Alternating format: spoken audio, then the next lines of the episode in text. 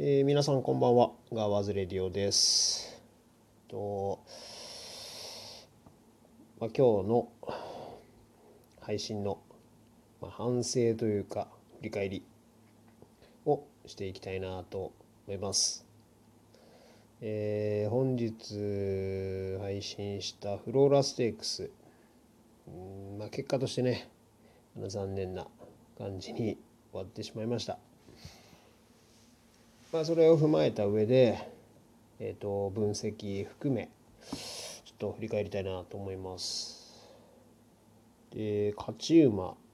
まずは勝ち馬から、えー、15番クールキャットでしたね。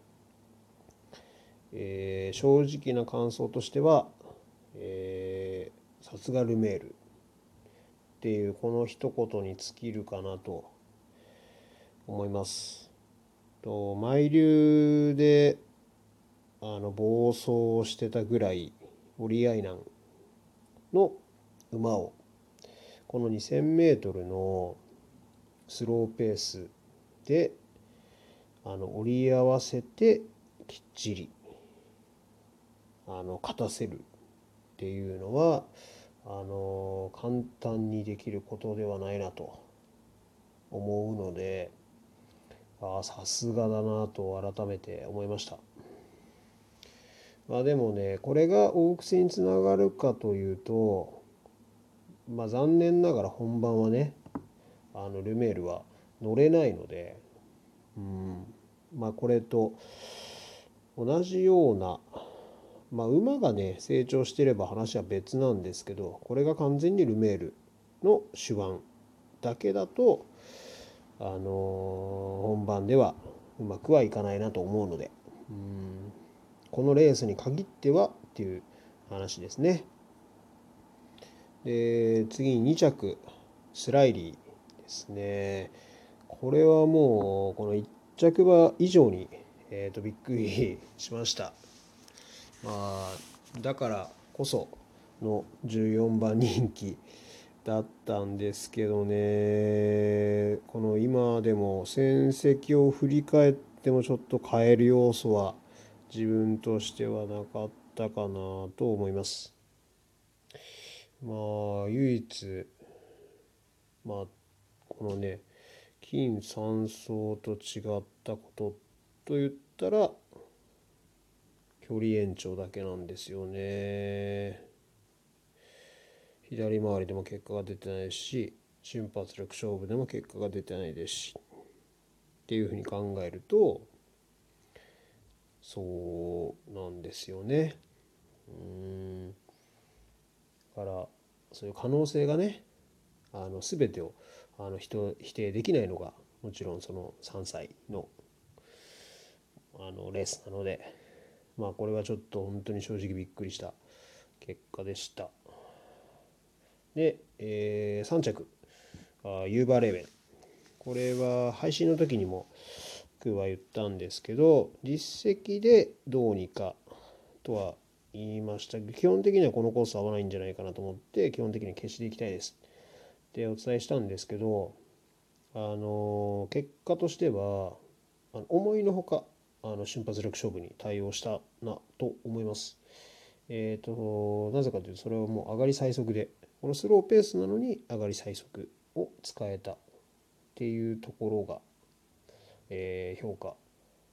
ですね。レース前よりも全然、結果3着ですけど、これはオークスに向けては、僕は前進の3着かなと思いますすごく好材料じゃないのかな本番に向けてって思いましたうんそうですね。これはいい結果だったんじゃないでしょうか、うん、逆にこれであの勝ちきれないっていうところで人気落ちるんだったら逆に狙いたいなって思うぐらいって思いましたね。距離は全然に2400全然いいと思うので逆に狙いたくなりましたね。でこの一番大事なね本命馬自分が押した7番のメイサウザンアワーですね。惜しくも4着でしたね。まあどっちにしろあの123着馬をね買ってないのでどっちにしろ馬券としては外れてるわけなんですけどでも個人的には7は全然このメンバーだったらあの本当に勝負になると思っていたのでまあ、ちょっと悔しい4着というかせめて3着に入ってほしかったなっていう残念さとあとは、えーと、自分が評価してた通り、えーと、抜群のスタートセンスでロケットスタート切って後位追走で折り合いもきっちりついて。っていう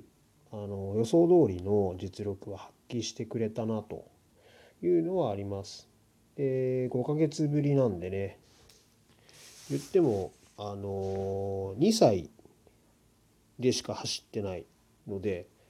あの3歳としてね初めてのレースであのプラス14キロっていうね馬体重が示す通りあのきっちり成長分含めてあの来てたかなと思うのでこれはもう前進しかないなっていうあれなんでオークスちょっと出てほしいんですけど賞金的にどうなんでしょう？出れるのかわからないんですけど出てほしいですね。あの出れればなんですけどあのそのままオークスでも引き続きちょっとあの改めて本命に押したいなとちょっと思いましたね。もっと距離距離あってもいいかなと思うんでこのレースセンスうんちょっとねいいですよねっていう感じですねまあ結果としてはねあの残念な結果に終わってしまいましたがあのまあ分析しながらね次の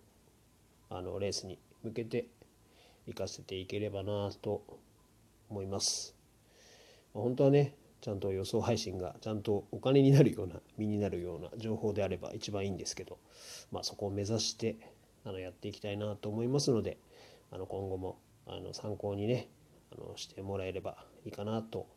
思いますので今後ともよろしくお願いいたします。ではまた。